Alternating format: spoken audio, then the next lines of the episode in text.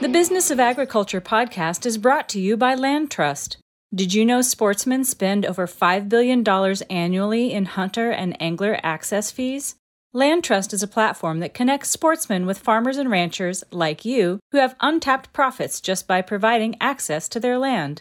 Go to landtrust.com slash BOA, as in Business of Agriculture, to see how much you might add to your bottom line.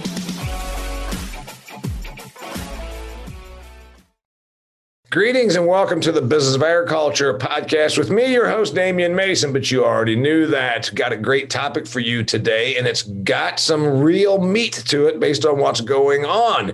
We're talking about climate. We're talking about climate change. We're talking about the weather. We've got a great guest. His name is Eric Snodgrass, 13 year professor at University of Illinois, and now some sort of crazy big title, principal atmospheric scientist, climatological researcher, some damn thing like that with uh, Nutrien. Eric, welcome to the show. Yeah, thank you for having me. I think they gave me that title to make me feel important, even though all well, I really do what? is just it's the almost, weather. it's almost one of those, Eric, that you've got to then put it on both the front and the back of the business card. It's that long of a title. Yeah. All right. So, uh, real quickly, um, we're going to talk about all things weather and climate, which are not the same thing, as we all know. And depends on the political debate. Sometimes when it's a hot day in July, uh, the people that are telling you that we all need to have higher taxes say, "See how hot it is? It's climate change." You say, "I thought weather wasn't climate. You just told us that the other day when it was cold." Anyway, so uh, you're a weather guy, mm-hmm. and you're going to cover all these things uh, real quickly give me the background on you. I said professor turned in corporate. You're working for Nutrien now. Um, what what are you doing? Sure. So, uh, uh, like I said, I was a professor at University of Illinois for a long time, and along the way, started a couple small companies. What inspired me to get into ag uh, was the drought of 2012. That was a big one for me, uh, living here in Illinois. Nutrien scooped up both of my companies in 2018. Said, "Hey, you want to come over and and and and be kind of the face of what we do for a while, and do a lot of forward-facing stuff with clients and employees." I said, you know what? Sounds like a good idea. And I've had a ball ever since then. Your actual uh, degrees, obviously, mm-hmm. you have a PhD. You are a meteorology. Um, what's the degree in? Yeah, so so it's interesting. I am one of these all but defended PhDs. I sold my PhD, so oh. here I was. Yeah. So what happened was I was working away on uh, finished the masters, and they immediately asked me to start teaching. And uh, so I got into this director position teaching. So I had all my coursework done. I was working on my dissertation. I'm like, you know what? This dissertation topic, I was doing seasonal forecasting. I found an insurance company that wanted to buy that model off of us. So I sold it, went to go start the new PhD topic. And I'm like, I'm getting into this whole entrepreneurial starting companies thing. And I just ran with it. And it turned out the university was extremely supportive of that because I was landing students internships, I was bringing in research dollars, and we were just flying. And so along the way, you know, things just kept going in that direction. And so, yeah, I've, I've got it all done, but I sold it. And therefore you can't publish it as a, as a PhD thesis anymore. got it. So uh, yeah. I like it. He's the, he's the weatherman turned uh, entrepreneur. And I think that's fantastic. So we're, I promised, uh, you know, we're going to talk all things weather. And I think it's really important for our listeners and viewers. We're going to cover not only all climate topics, but what it means for ag, what changes mm-hmm. we're going to see, what regulations we may see, what policies we uh, will see implemented or pushed or put proposed, and uh, what's it, what's going to do to our industry. So that's what we're covering here in this episode of the Business of Agriculture podcast with my special guest Eric Snodgrass. I want to remind you, dear listener, that you can also view the Business of Ag podcast. Go to the Damian Mason channel on YouTube. Go to YouTube, just type in Damian Mason channel. Please subscribe while you're there. It'll help me get more viewers and more people can see and hear this great stuff. Also, I always encourage you to share these podcasts with your non-ag people because we do a really good job of informing informing, and my guests do a really good job of informing non ag people about what's going on in our industry.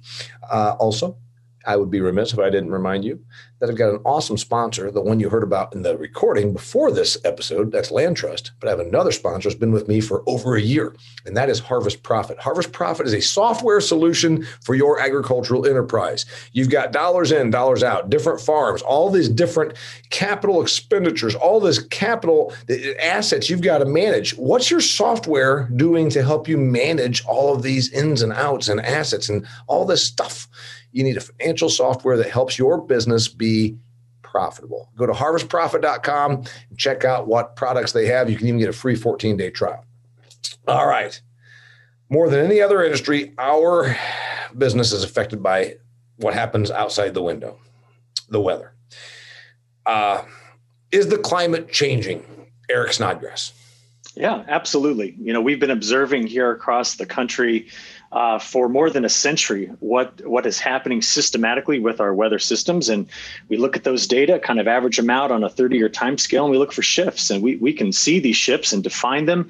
And what's great about that is that the information we get from that can go directly into the hands of the farmer to help them make decisions on how longer term change could affect things. So, uh, absolutely. And uh, when, when, we look through all the data and comb through it and study it, uh, some of the signals that pop out are, are, quite clear that these changes are stuff we need to be thinking about every day in order to continue to be profitable in this industry. We say um, we've been keeping good records for about maybe 130 years. Does that sound yep. right? Like late 1800s? Yeah, so the most reliable records we have from some weather stations, and a lot of these were put in by military, uh, go back to about 1893. Before that, um, data collection was very sparse, of course, across the country. But since then, we've been able to kind of reconstruct historical records, and you know, nowadays we have over 15,000 weather stations across the country that are monitored by the government. Plus, we have 160 radars and the best satellite network on the face of the earth, keeping track of our weather. And uh, we've honestly had that in place since the 80s. So we've got we got 40 years of super high tech in our observations plus go back another 90 and you've got some some fantastic data there to analyze. Okay, so let's go back let's go back uh, just 100 you know years ago when when things sure. really started changing when ag got really good you know we hybridized mm-hmm. corn we started using tractors instead of uh, draft mules uh, you know things got really good so back there 100 to 120 years ago um, I'm told we're about a degree Fahrenheit warmer on average than we were then and we're a bit wetter yeah. Explain, please. Uh, it depends on which side of the uh, mountains you're on. So, so the degree warmer, yeah, we're about a degree and a half warmer during that time. A degree and a half Fahrenheit, a degree and a half Fahrenheit, yeah. not a degree and a half centigrade. Right. Okay. So when you think about what that means, think about it in context like this. I'm looking out here. I live in Champaign, Illinois, and we are flat as could be. I mean, this is this is the flattest place on the earth, in my opinion. Our local uh, mountain chains are called overpasses, right, in our part of the world. so, so one of the reasons why the landscape looks like this, there's there's many reasons, but we, we had a lot of glacier activity back here about twenty thousand years ago. Okay, when when I where I was sitting, we had a several hundred foot thick chunk of ice twenty thousand years ago to put that number one and a half degrees in context, globally, the temperature was about four degrees colder than it is today. So Earth's temperature is very sensitive inside of a, a, very small range. Now we're talking about an average temperature for the whole planet. So when we see this increase of one and a half degrees, you know, historically that's been the quickest rise in temperature uh, that we've observed. Uh, you know, looking back through Earth's geological past. And so we asked the question you just asked: what, what in the world does this mean and where does it where is it going? And I, I, mentioned to you that we need to split the country a bit because the rate of change of temperature is much greater in the west than it is here in the east. And that's a really cool factor that happens when you start to study how the atmosphere flows okay? So in a nutshell this is what we are observing. One of the canaries in the coal mine if you will for change is the north pacific it has taken in an enormous amount of heat. And the warmer that it becomes, the more the jet stream just wants to run over the top of it. If it runs over the top of that and goes up into Alaska, British Columbia, and over the west, they get the heat. But mm-hmm. because of the typical wavelength of a jet stream trough ridge pattern, it dips over the Great Lakes. So here we are on this side of the mountains. You said we're getting wetter? Absolutely. In the, in the primary corn and soybean belt, over the last 70 years, we have increased April to October precipitation by five and a half inches. April to October, here where you and I live, Midwest. Yep. Um, five and a half inches more rain in that April to October time. Then back in the 40s and 50s. Yep. That okay. that's the longer term trend. That's straight out of NOAA's data sets. And, okay, here's uh, the question. Hmm? Um, isn't that good for crop production? well, certainly in the near term, it's been fantastic. Uh, we've we've increased rainfall and also increased the length of our growing season. I mean, you and I, we get to travel the country and speak to growers. And I remember I was in South Dakota this a couple years ago, about 600 in the audience, and I I got the great question about this, and I said, well, just how many of you are multi generational farmers? And I had them raise their hands, and I said, all right, when did Grandpa want to plant corn? And they're like, ah, you know, after June 1st, that's all we could do. Right. Yeah. When you, when did Dad plant corn? Ah, he had to be in by May 15th. And when, when do you want to plant corn? Yeah, if April I can 30th. plant it April 15th, I'm in. You know. And I said, well, the thing about these changes we've seen, what does that degree and a half afford you? Well, it's primarily coming in overnight low temperatures. And if the warming's happening in overnight low temperatures, you're putting your last frost date further and further back in the year. Yeah. And therefore, we're opening things up a little earlier. Now, the last two years, I mean, shoot, 2020, the frost in the eastern part of the Corn Belt, where Fort Wayne, Indiana, hit 18 degrees Fahrenheit last May. What was that, May 9th or 10th? Those things still happen. That's weather. That's the annual variability. But we look at that longer term shift. We bought about 10 days right here in our two states of, uh, yeah. So that's what I was going to say is that, uh, and I do, I, I, I do, because I do lean a little to the right. And I mm-hmm. have had these people that say we need more laws, we need more regulation, oh, climate change. And I said, well, do you even know the difference? You know, because when it when it was a hot summer in 1988, um, it was uh, the beginning of this whole thing about uh, uh, global warming, but then also the summer of 1992. Um, I don't think I wore a swimsuit in the summer of 1992. so you know, there's that thing. And by the way, you talk about the the frost uh, at night we had frost here in Northeast Indiana on, um, it was May 17, 18, I believe. Uh, 15 yeah may 15 i think in that time frame we had we had overnight frost which is about maybe 10 days later than our normal oh, yeah. free date yeah and and that can happen year to year and uh and, and so what we do is when we think about climate the the the, the smallest denominator over which you can average the, the, the weather is 30 years. So we look at these long-term shifts, and so it's kind of like bouncing all over the place every year. But if it's if the whole wave packet is going this way or this way, that's what we want to study.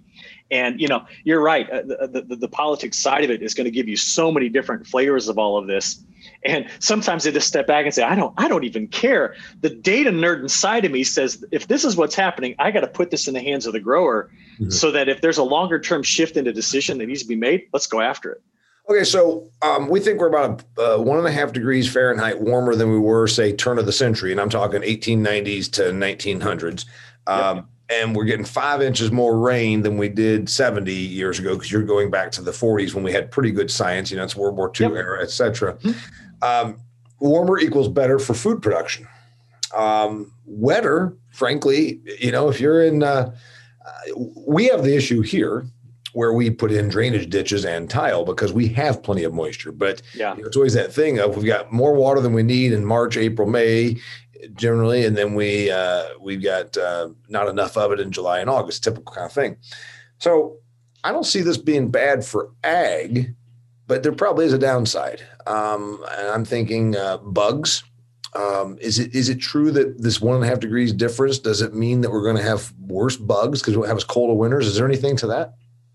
There is some stuff to that, and what we worry about in terms of bugs and and even let's go to add vegetation to that is that you know the shifts allow for an expansion of a suitable habitat for certain invasive species and certain bugs that can get farther to north or you know survive a winter without you know an extremely deep freeze. Uh, so there's certainly concern about that. And I'll tell you, in the United States, that concern is, is, I would say, minimalized over what you see in other growing areas. For, so, for example, in China, India, Africa, and even and especially down in Australia, those shifts they are they're more susceptible to these issues in the first place so now the migration of some of these insects, and we've, we've got it in some good peer-reviewed publications, are, are starting to just uh, be something that you now have to do more management of, where in the past it wasn't an issue to, to manage.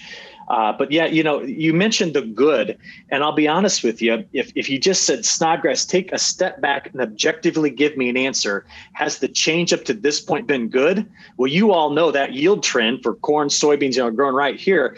Part most of that trend's technology but weather is helping that out in a big way.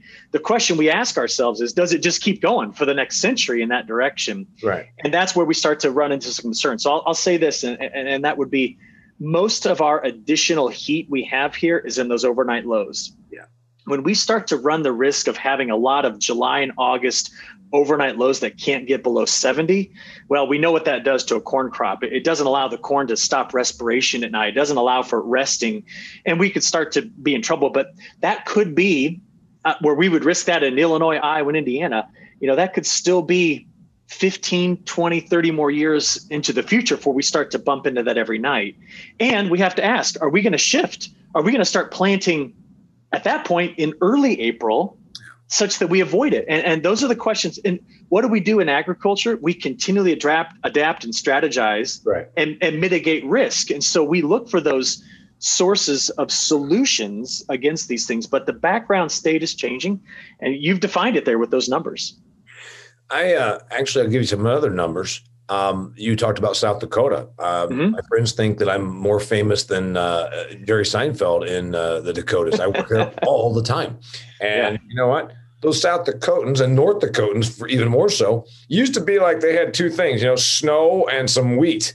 And, um, you know, if there is truth to this whole thing that um, we're getting a better growing season because we're hanging around with lesser, you know, nights, all of a sudden, this ground, farm ground up there. I was like, you got no business planting corn and soybeans up here in North Dakota, for God's sakes.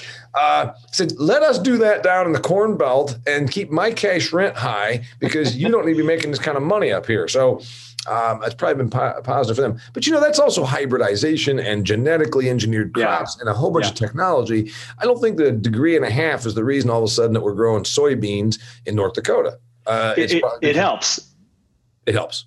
It helps, and, and, you know, you think about those acreage increases. What what is it? I think since 1990 they've added what seven million acres of corn and soybeans in North Dakota and they're growing it in Canada as well, where they used to grow wheat, barley, canola, and, and legumes. Yeah, and I don't like uh, the Canadians. I, I, mean, I'm just going to put it out here that I think them damn Canadians should just leave the corn and the soybeans. To, you know what? Stick with snow and oats. All right, Canada. All right, I got pick on. I got pick on. You know, I love the Canadians. And you know what's bad is you and I haven't been able to go there for the last 15 months, right? I know. Last time I was there, I was in Saskatchewan, uh, in Saskatoon, back in 2019, and then since then haven't returned. But uh, I love love the Canadians. Just don't forget Nutrien's based out of Calgary. So I had to pick on them, and I did know that about your company, and I've, I've worked there a bunch. You know what's interesting is. Uh, when someone said, "Okay, you're not traveling much with all this whole pandemic stuff going on," I said, "Yeah," and they said, "Do you miss it?" And I said, "I do because it keeps me fresh." And, and, you and I both like getting in front of live audiences. You talk about the weather, I talk about ag issues in a funny way. Um, and then I said, uh, "Well, you know, you'll be back at it." And I said, "That's the thing how many more years do I want to? I said, let me tell you about my last trip to Alberta. It was, of course, wintertime because you only ever go to these Canadian provinces in the winter, right, Eric? They only oh, have oh, yeah. us there for speed. It's like, why don't you have an ag conference in July? I've never seen Alberta in July. Okay. I've only seen it November to February.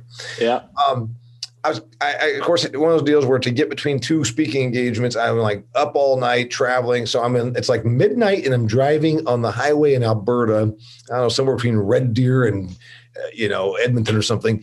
And uh, I come over a rise.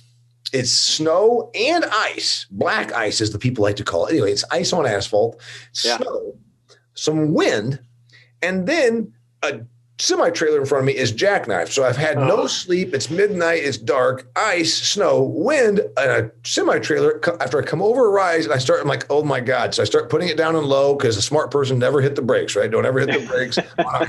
I'm, I'm gearing down into low, foot's off the gas. And then I'm like, holy shit a deer. A deer is also in the highway. I'm like, you know, what's next? Lightning? Is lightning coming next? Oh yes, uh, yes. I, we, you, as you said, we love Canada.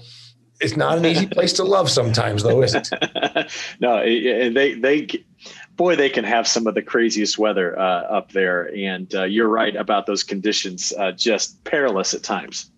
Yeah, and um, then another time, of course, I actually took a picture uh, for social media I'm like, I don't think most people um, are, have been out where it is truly. It was negative 30. I think it was ambient yeah. temperature was negative 30, and you know, you're plugging your car in. Uh, so, all right. So uh, this is Eric Snodgrass. Great topic about climate. We're going to be talking more about some of the practical implications and what that means. But I want to remind you here at the midway point that this episode of the Business of Agriculture is brought to you by my good friends at Harvest Profit. Harvest Profit's a company that was founded by Nick Horob. Nick, not even a software engineer, just a smart entrepreneurial guy that said, you know what, ag needs, ag enterprises need a software solution that works as hard as they do to be profitable. So he invented software products for agriculture specifically. You could go to harvestprofit.com, read of some of Nick's articles, and see if they have a product that'll work for you. I'm sure they will. A bunch of my listeners and viewers have become customers, uh, and they're very happy, and you will be too.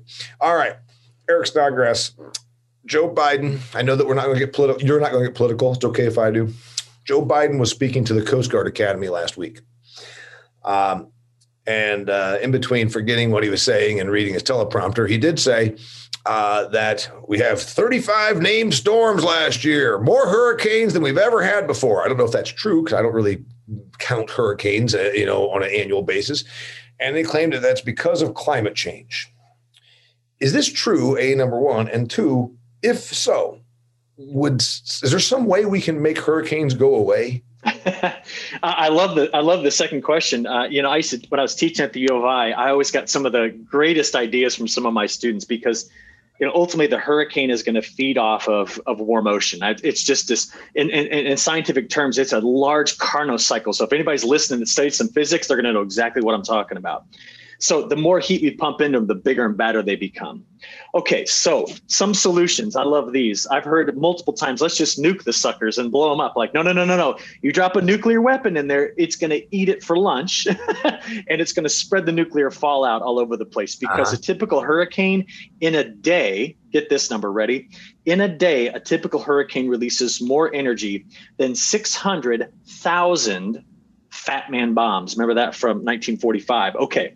So, secondly, they said, "Why don't we just?" Way, those we're not in any way being derogatory to people no. that are challenged. there were two bombs dropped in Japan. One was called like Skinny Lady, and one was called Fat Man. I, fat Man, a little boy. Fat Man, little, a little boy. Little boy yeah. and Fat Man, and there's the two bombs that we dropped on uh, Nagasaki and Hiroshima, uh, yeah. and and certainly we're not making jest of that because a lot of people were killed. But that was the first. Uh, that's a, well, we never saw anything like it. In fact, there's there's argument to be made that those bombs changed the weather there because of oh, yeah. happened. Yeah, and, and, a funny side story on that. Uh, the bomb that was dropped in Nagasaki, there was a young uh, a Japanese scientist who was studying uh, uh, uh, the blast radius. He actually took his research and came over to the University of Chicago in the 1950s and started to equate the blast radius of the nuclear bombs with the same kind of wind damage we were getting from tornadoes, derechos, uh, some squall lines, and downbursts. Studied it through the 70s. Ended up doing so much research, he developed a scale by which we rank tornadoes. And this guy I'm talking about is Dr. Ted Fujita. So, interestingly enough, the day that the bomb was dropped in Nagasaki, he was supposed to be there. Uh, excuse me, he was supposed to be in the initial city. Excuse me. There was another city that it was going to get dropped in, but that city was not chosen because it was too cloudy and they couldn't get the site lined up. So they chose city number two, which is Nagasaki, sparing his life. He becomes a U.S. citizen and saves so many of us with tornado research. What a beautiful story here. A very, but, but a very good story. Yeah. So a hurricane, you're saying, has 600 times the oh my goodness power, 600 times the amount of power as the bomb we dropped on Hiroshima. Oh yeah, easily, easily, and that's all in just the production of clouds and wind. So you, you come back to the statement here. Uh, so we had 30, 30 named systems last year. And was that a lot? Absolutely. How much total accumulated energy was in all of them? Uh, it didn't surpass some of the big bad years like like like 2005. Remember that's when we had Katrina and those other hurricanes. But what fueled last year was the fact we had a La Nina in the Pacific, lowering the wind shear in the Atlantic, and warm ocean temperatures. And anytime that combination comes together, we see a lot of tropical cyclone activity. So the big underlying question is are we seeing a systematic change in the ocean temperatures with time, meaning that when hurricanes do form, they could be more powerful? And we would say, yeah, in the main development region between Africa and the United States, those ocean temperatures are warming. And what that translates into is when systems do form, they have more energy to extract and therefore do what we don't want them to do, which is to slow down and produce more rain and flooding. A lot of folks do not realize that the greatest threat of a hurricane is the flooding rain. Mm-hmm. I mean, mm-hmm. think back to uh, Harvey hitting Houston. Yeah, like six, 60 inches of rain came like in a day five days. Yeah, it was five days, 60 inches of rain. You know, where we live, that's 130% of our annual rainfall. Yeah, we get about 40 inches of rain here yeah. per year, and you're talking about five days, you're getting 50% more than that, right? Exactly. so, so those are the kind of longer term things. And, you know, speaking to the Coast Guard, I'll, I'll just make one comment about it. You know, when we think about this broader topic of climate change, regardless of, of, of the political situation, the United States government, through the through our armed services, has had a plan in place for over, I think it's over 30 years, on how they have to be strategic with climate shift issues. Simply because if they don't plan and strategize, I mean, they don't care why it's changing. It's changing. They've observed it. They have to adjust.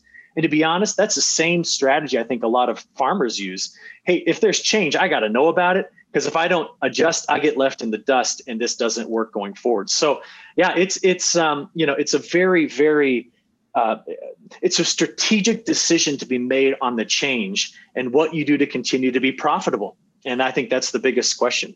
Are there more hurricanes because of a changing climate, though? You, you, you didn't answer that. Sure. So when we look at the longer term research, uh, we go back, we have pretty good records going back to the satellite era. Remember, remember this before that, all we have is ship reports out in the Atlantic to tell us what's right. out there. Right. So satellite era, call it 1980 to present. We have actually seen in the Atlantic um, a slight decrease in total number of systems, but the ones that are category three and higher are, are, are increasing. Okay. So it's interesting, it, it, but the, the change is almost flat, to be honest with you. So we really aren't having. You don't think we're actually having more hurricanes than than we did 100 years ago? We're having a different kind. They're stronger. Okay.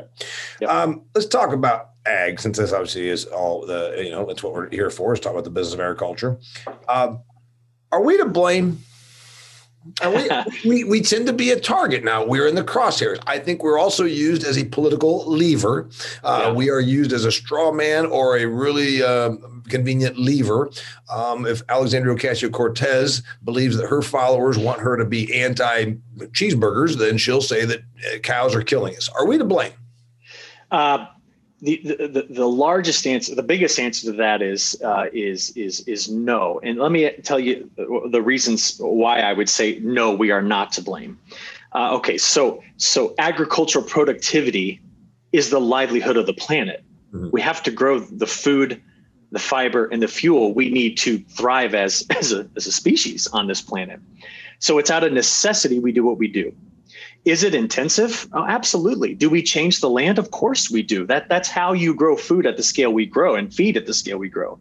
Um, but the net effect is we are we're growing something, and as a consequence, the net effect of producing biomass is to extract carbon from the atmosphere. Right. Now, you, you you know, but we we also, you know, remember through the production of fertilizer and the use of it, through the fact we have to drive a tractor through the field to make this all happen. Sure, we we we we consume and therefore produce carbon dioxide. And and, and that is why there's so many companies and strategies out there to minimize that and to monetize that. But to say there's blame, to, to be honest, I'll step back and just say the blame needs to be widely shared among all industries and all people. And you're right. We sometimes, I, I feel this very much, are unfairly targeted. And I think it may come back to the fact that we may not take the time and effort to provide the correct narrative right. to combat the misinformation and and that that is a that's going to be an ongoing challenge uh, uh, uh, uh, for a very long time it's who's loudest right, right, right. and how many farmers do you know go out there and just start shouting about things we, we don't Right, right. Okay. Environmentally, um, I'd say that we're doing better for uh, the world than we ever have. We're using less natural resources per calorie of food produced than has ever happened. You know, we used to have to have a, a 1,800 pound draft horse, uh, you know, out here to produce a, a few bushels of corn per acre. Look what we're doing now with our equipment. So, from an environmental standpoint, I'd, I'd say we're doing well. If it's about carbon, we could probably do better by using cover crops because then you've got all that uh, acreage that's now absorbing CO2 out of the atmosphere. Am I right? Sure. Yeah. It, more you, the longer you keep something growing there, that's the, that's the net effect. Okay.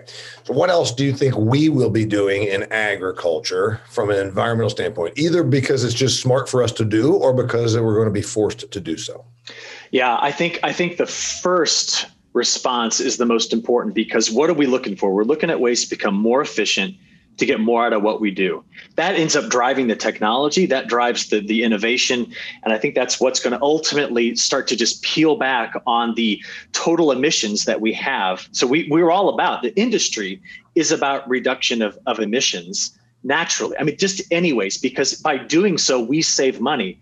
Now, that's aside from the fact that there is this emerging carbon credit market that's also going to be there as well. Uh, well, but, is, but, is, it going to be there? I believe it's well, going to be there, but right now it's still the Wild West. We've we've had an episode on this very show about that. I know there are two farmers that have so far two two out of the 3.3 million in the country, two that have actually gotten a payment for carbon sequestration. Um, what's your prediction on that? You know, I would just look at some of the very large companies. Uh, I mean, Nutrien as an example, that have made substantial investments in developing what that looks like for the grower, so that there is resiliency, there's emerging market, and so that we can be a part of the solution for these issues. You also have other extremely large companies that have made uh, uh, similar designations, and we have companies like Indigo Ag and other companies that are out there to create this. I think will ultimately be determined its future success by the consumer.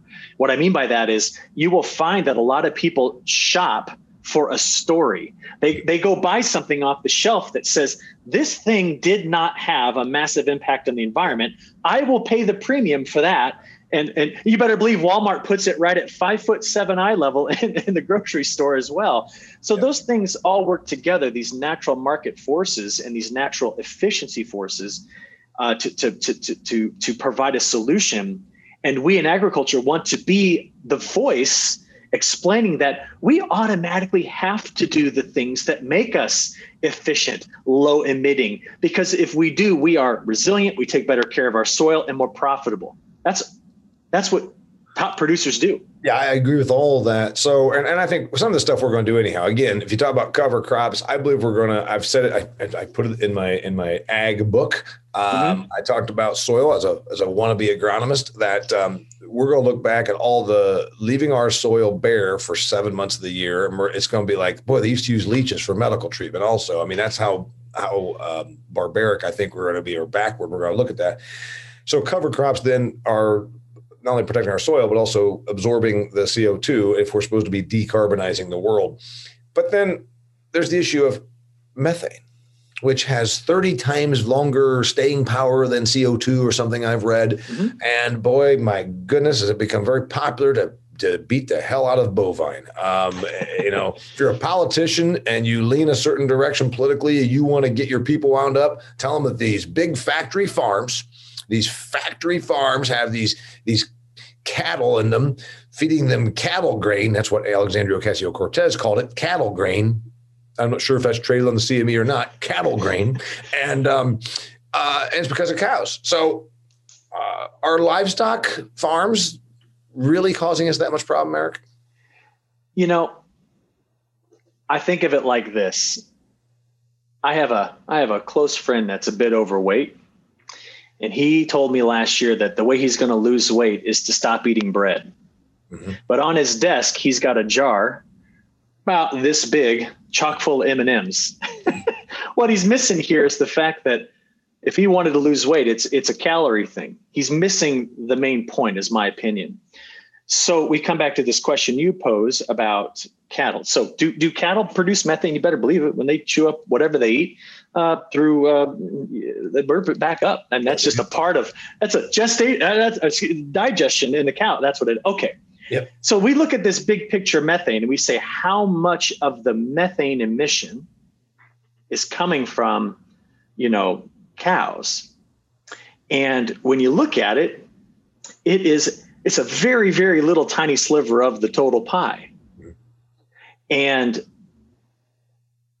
I look at it in the same way I look at my friend who's given up the bread but still eating the M and M's. Uh-huh. So, so you're saying you're saying that we're targeting we're it's it's miss it's the old thing about the person that goes through the buffet and puts eight thousand calories of food on their plate then drinks a diet coke. We're you got it. the, the, the, the cows do emit methane, but in the scope of things, it's it's a it's it's targeting the wrong. It's targeting something that's really not. It's fairly minuscule. I wouldn't say minuscule, but it is not the major producer of, of methane. There are, uh, you know, sources in industry, uh, so many other things are methane emitters. And you're right, it's an extremely efficient greenhouse gas in terms of heat retention. So we have to keep an eye out on that, just like we do carbon dioxide. But but the, the net effect is I, I would like to just say this. The consumption of protein has been critical to the health of humans on our planet. Right. And and to to to to all of a sudden to, to target that and say stop by just looking for something to target, um, it doesn't make sense to me, and it doesn't make sense in the science. No, so scientifically it makes no sense. But as I pointed out, it's not even about the science. People say it's about the science. It's not about the science. It's generally about the emotion or the seizing of political power or using it for political gain. Is my observation. Sure. And I'll, I'm going to look up those numbers and send them to you, so I can tell you exactly what that fraction looks like. But again, uh, it's it's um, it's it's pointing the finger in the wrong direction in my so opinion. Speaking of pointing the finger in the wrong direction for political gain or power or profit, what depending on what it is, Cory Booker's U.S. senator. I don't need your opinion on him, but he proposed that we should limit farm size. These CAFOs, these awful factory farms that have too many animals on them. So he proposed that we should limit no more than like 999 cows or steers on a feed yard or whatever. And I'm thinking, well, what the hell difference does it make if there's 10,000 cows there or 10,000 cows spread out between 10 places. Doesn't matter. Yeah, you know, th- this would be getting a little bit outside my area of expertise, but if someone, anybody, not not him, but anybody's going to make a statement like that, my first question would be, can you show me the peer-reviewed literature that says that that would be the smartest decision? We sh- we should we should all ask that of everybody. I mean, you, you brought me for, on. You just asked for a career politician to give you peer-reviewed research and logic which we know never comes out of Washington, D.C. You speak to ag crowds all over North America.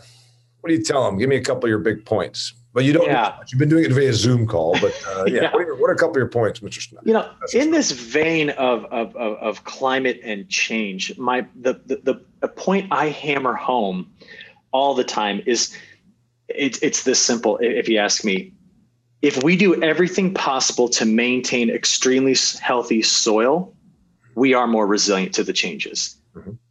I just gave a talk the other day in California. I mean, in California, I'm talking to a group of people that are in the middle of a state with 40 million people, leads to the production of over 40 different fruits and vegetables and milk, and has extremely strict policy, water restrictions, and the, the rate of change of their climate far exceeds what we're experiencing on this side of the mountains. And I tell that to them. So they're getting hotter faster or drier? Way faster. And way fa- yeah. I mean, I know this is a, this is foreign to you and I being from right here, but in California, you want to dig a well and hit water, you're going to go down between 800 and 2,000 feet. Their reservoirs, Lake Shasta, Lake Oroville, just checked on them yesterday. They're sitting at about 40% of full pool. And the resources that demand that water are tremendous. I talked to those farmers, said, What should you do? I said, I say you should maintain soil. They come back and say, Absolutely, because the better we take care of the soil, better it takes care of us. That's the message I try to carry everywhere. I appreciate that message. The thing with California, though, there's a lot of political um, wrangling where um, some policies and some different um, regulations um, have, have made that worse. So, uh, is it um, is it just a matter of hotter and drier, or is it also a matter of misallocation of the water? Uh, no comment. I, will just say that my, my answer to you is that the climate shift is exacerbating other problems. Mm-hmm. And, and therefore, taking care of the soil, agreed. Um, cover crops is something I'm a big proponent of. And mm-hmm. um, uh, those are things that we, we, you know, decarbonizing and, and whatnot. What about the stuff that is being tossed about? What about the stuff that they are throwing around in Washington, D.C.? Limiting farm size is not going to change it. You just said that, or I said that, and you agreed. Give me the peer review study. Um, taxing meat. Um, all that does is make it meats more expensive. Um, what what things are being tossed about that actually would be good for the environment? Regulations on how far we can drive, um, electric cars. Uh, you know, what are we talking about here? Well, my, my mind first went to the electrification of the transportation system. Okay. Not from a policy perspective, not from a regulation perspective, but purely from a marketplace and consumer demand perspective. If should the electrification of our transportation network uh, increase, yep. what it does is it reduces demand on liquid fuel, right? We still have to have energy to charge those batteries. It just comes from decentralized um, places uh, excuse me, uh, not decentralized, centralized places. Yeah, I mean, yes, yeah. Now, now to get my electric car to go, I've got to because some people think you just magically plug it into the wall and that wall just produces electricity, but it's not the wall that produces electricity. It's not the socket in the wall. It's it's not the fuse panel in your basement. It is. A There's a power company, a coal or possibly a natural gas fired, or maybe even nuclear powered power plant. Right. Um, so yeah, we, have and it is centralized, as you say.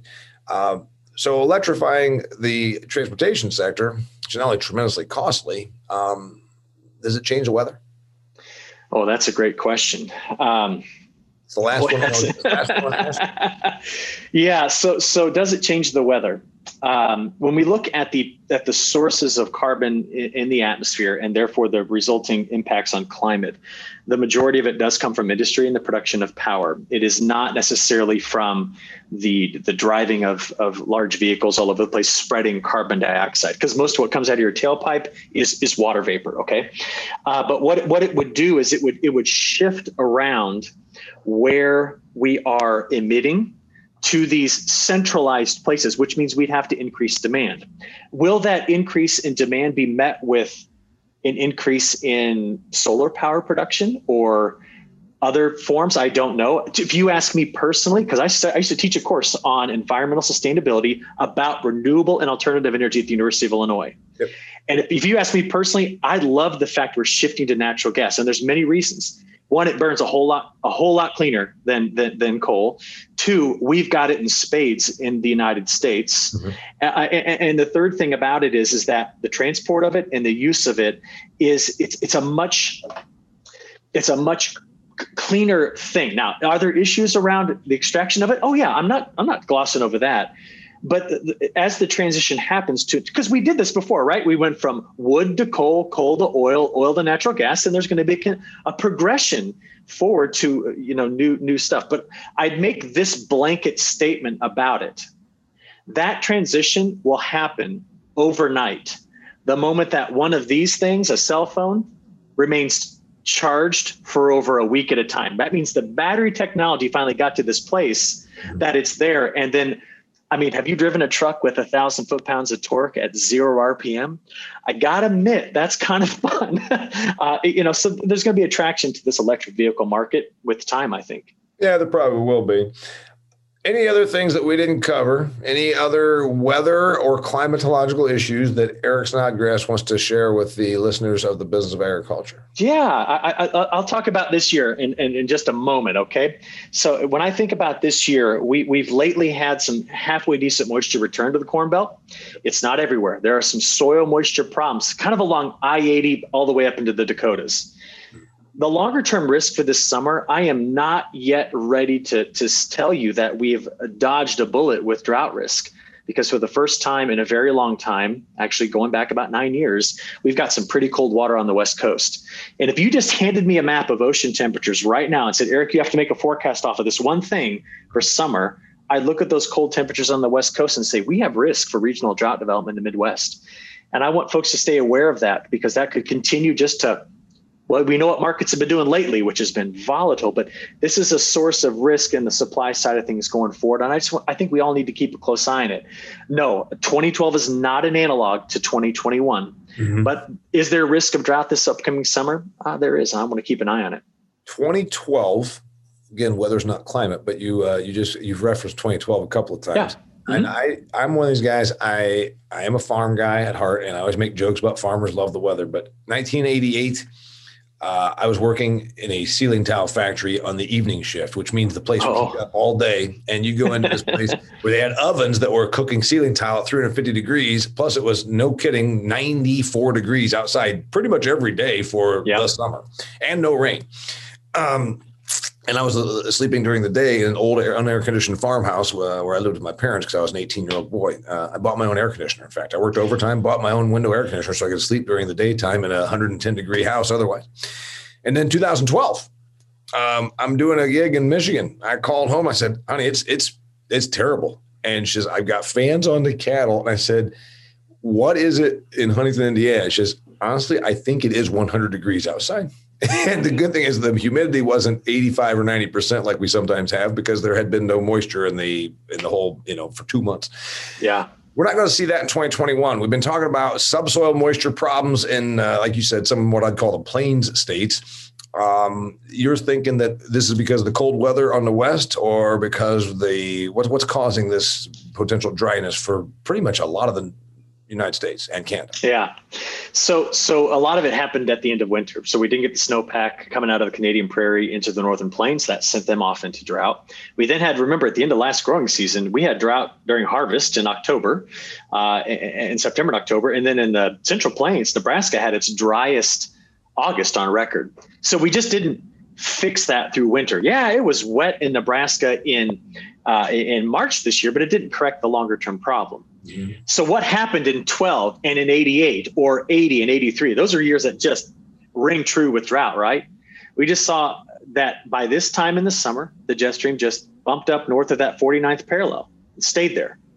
And we tended to have just ridges dotting from the central Pacific over to the central Atlantic, shoving everything north. And if you want to have a good stormy summer, you've got to get the jet stream winds cranking over the top of you. If mm-hmm. they're doing that in Canada, we get left out. And what do you end up getting? A pop up storm that's three miles wide puts down two and a half inches of rain right over there, and you get nothing here. and that's the, it. So uh, are we going back to the answer is that we need to invade Canada? I mean, is that what we're kind of talking about? But we're going to do it in July. We're going to do it in July. Finally, I'm going to go to Alberta in July instead of going there in February. Boy, it'd be nice. I I've been in Canada once in summer, and I'll be honest with you, it there is a mosquito issue where I was, mm-hmm. but the weather was fantastic. Mm-hmm. I would not go back to that same place in January, not a chance, because minus 30 is just every day there at times. I keep saying Alberta. I should also say I've worked in New Brunswick because my buddy in the potato business might be listening to this. And uh, it was February. It was February, and this is no kidding. Speaking of weather, I told my wife when I got home, I said, and in about five years, I'd like to not be going in February to these places that I almost get killed. She says, What? I said, well, it wasn't a deer on this one. This one was um this one was I was on a two lane highway in New Brunswick and I pulled over so I could check my phone because you know I'm traveling for business as you and I do and I want to be safe. My problem is I pulled into a driveway that was sloping and I started sliding and I oh, almost oh, no. slid into a Canadian guy's house. I was about a foot from his front door with a rental car, putting it forward and reverse, rocking it, which you learned if you grew up in this part of the world. And a guy comes out, I said, dude, I'm not trying to hit your house. I'm trying to, try to get out your driveway. All right. His name's Eric Snodgrass. Great discussion on climate, on weather, on what it's doing to agriculture and what we're doing right in agriculture, what we're going to see in the future. Uh, if anybody wants to look you up, how do they find you? Yeah, you know what? I'll give you out my email address, eric.snodgrass at nutrien.com. Uh, great resource. And uh, I can even get folks that want to contact me and uh, daily weather reports I produce that Nutrien puts out for free, give you that national perspective, keep an eye on the growing season. So yeah, just hit me up with an email and we'll get you some info. And you know what? I uh, I cross paths with this guy on on the circuit sometimes, and uh, and he does a really good job of uh, of putting out uh, the weather stuff and and climatological big picture stuff. So anyway, his name's Eric Snodgrass. Eric Snodgrass at nutrien.com if you want to reach out to him. My name's Damian Mason. This episode is brought to you by Land Trust and by Harvest Profit. Harvest Profit, is a software company founded by my buddy Nick Horob. What you're basically talking about is a software software that is geared to agriculture. You've got money to manage. You know what? It's past it's past time. You get past using the the corn, the seed corn uh, tablet in your glove box. All right, use use my friends at Harvest Profit, use their product to help you make your agricultural enterprise more profitable. Go to harvestprofit.com and see what they can give you. Free 14 day trial, after all. All right. Till next time, Eric, I really appreciate you being here. Yeah, thanks for having me. It's like almost like two old farmers in the coffee shop talking weather, but on a higher level, you know. With, with like, uh, anyway, thanks for being here. Yep, thank you. Till next time, it's the business of agriculture. Thank you for tuning into the Business of Agriculture podcast, sponsored by Land Trust. Land Trust partners with farmers and ranchers to capture pure profit from sportsmen seeking new experiences and places to hunt and fish. Land Trust built the platform and does the marketing. You maintain 100% control of access and activities, and you set the rules. There's no cost or obligation when you list, and the next 10 Business of Agriculture listeners who go to landtrust.com/boa are eligible for a gift worth over $2,000.